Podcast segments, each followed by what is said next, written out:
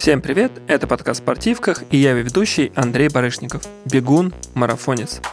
Ставьте лайк подкасту на Яндекс Музыке и Ютубе, подписывайтесь на удобной для вас платформе и приходите в телеграм-канал «Дорожка и поле».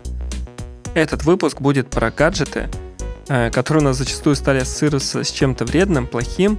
Я же постараюсь рассказать достаточно коротко, как можно полезно использовать свой телефон для спорта, да и просто здоровой продуктивности – и речь пойдет о чем-то банальном и в то же время о приложениях, которые, думаю, может быть, вы слышите впервые для себя.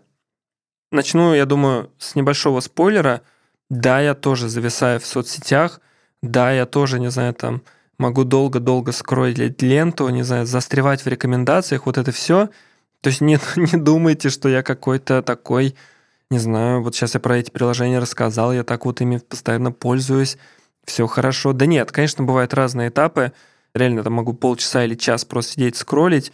Да, я с этим борюсь. У меня стоят э, ограничения по времени на час в день, и я стараюсь не нажимать после этого кнопку, там, типа, еще там минутка или еще 15 минут. Нет, я прям достаточно строг в этом плане с собой, потому что понимаю, что я могу и 3 часа просидеть э, за скроллением ленты. Но в остальном, да, речь сейчас пойдет о приложениях, которыми я активно пользуюсь для организации своей жизни и спорта, ну то есть всего-всего-всего. Первое, это самое фундаментальное для меня, это календарь, это приложение Todoist и приложение Notion. Про все эти приложения я, кстати, расскажу в телеграм-канале «Дорожка и поле», чтобы там были какие-то ссылки, если вам что-то понравится, какие-то скрины, чтобы было понятно, о чем вообще это говорю. Поэтому одновременно с выпуском я запущу в телеграм-канал все эти ссылочки, приходите, там все будет – Ссылка на сам телеграм-канал, если что, есть в описании к этому подкасту.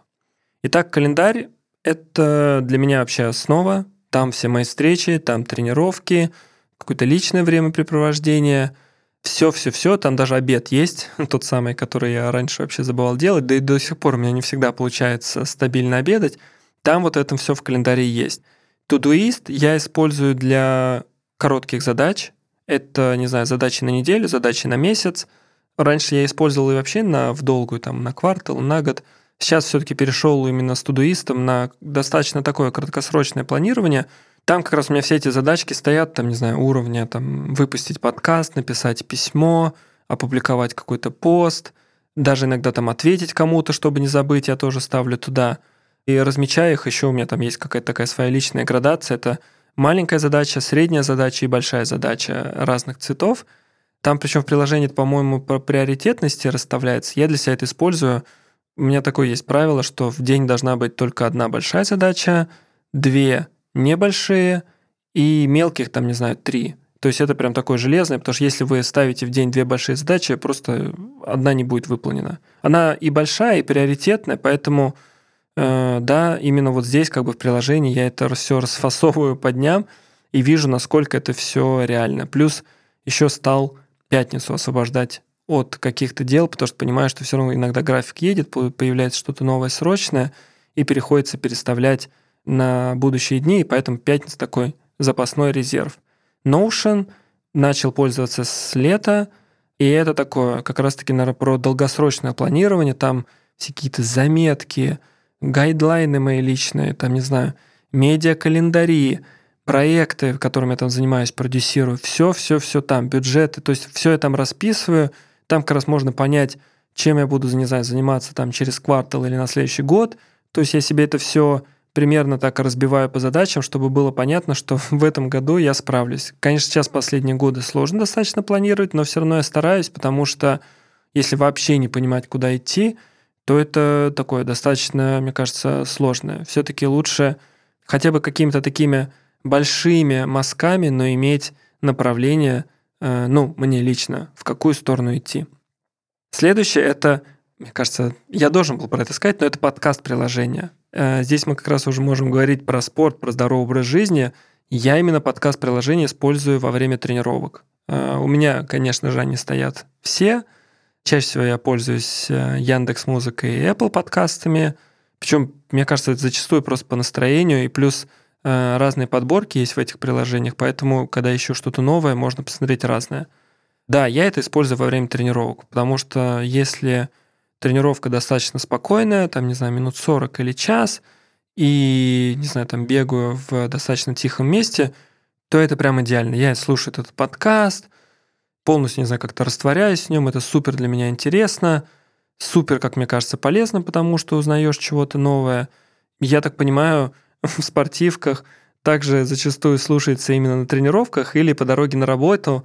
Да, по дороге на работу я не слушаю подкасты только лишь из-за того, что я на работу не езжу, а работаю удаленно. А если езжу на работу, то там путь занимает, не знаю, 10-15 минут до офиса.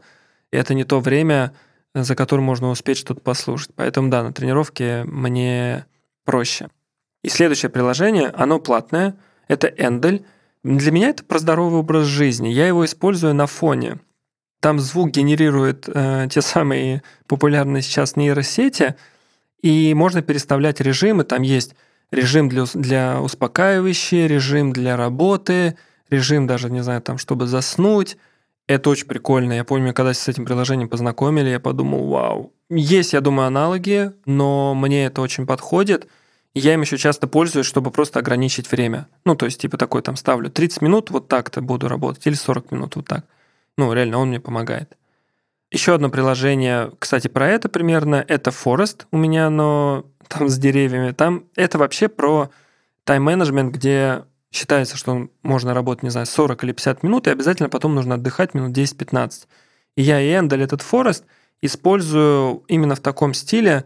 В Форесте просто прикольно тем, что ты нажимаешь, что, не знаю, там следующие 40 минут, 45 минут я должен не отвлекаться и заниматься одним делом. И за это время у вас растет дерево. Э, это прикольно. Мне кажется, что мне это как-то мотивирует. И если вам понравится, тоже попробуйте. Я активно использую на айфоне приложением Health.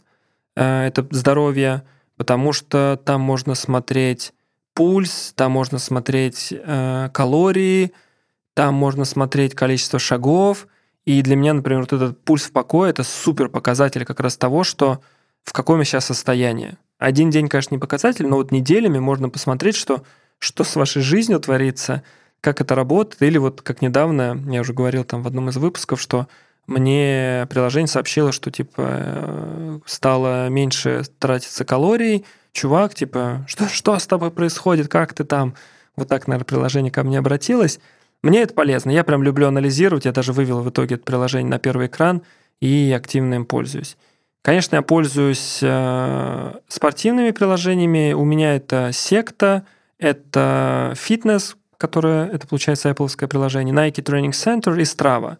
Если про вот этот первый пул, там, секта, фитнес на NTC, это про ОФП, просто какие-то я использую, когда прохожу курсы, какие-то я делаю, это просто что-то одноразовое, типа, знаете, в формате не знаю, просто охота что-то поделать минут 20. И я просто запускаю, там, не знаю, поделаю пресс или поделаю на ноги упражнения. Страва, кроме какого-то как дневника тренировок, для меня это такой, знаете, задротский поиск маршрутов, поиск каких-то тренировочных планов, интересных тренировок. Реально, вот я как бы реально Страву так и пользуюсь. То есть Страву можно загружать карту, там есть прямо один, одно из окошек, и там можно посмотреть, где чаще всего у вас на районе бегают. И это прям супер удобно, прикольно, и я прям этим активно пользуюсь. Этот выпуск, да, будет достаточно короткий. Будем пробовать иногда записывать такие короткие выпуски. Пишите, кстати, в комментариях, интересно вам или нет такие, или все-таки стоит делать подлиннее. Последнее приложение, которое там для себя и для здоровья, это ясно. Там я занимаюсь своим психологом. Да, это выпуск вообще не про рекламу, если что. Здесь все приложения, это правда приложения, которые стоят у меня на телефоне, и это был такой супер короткий обзор.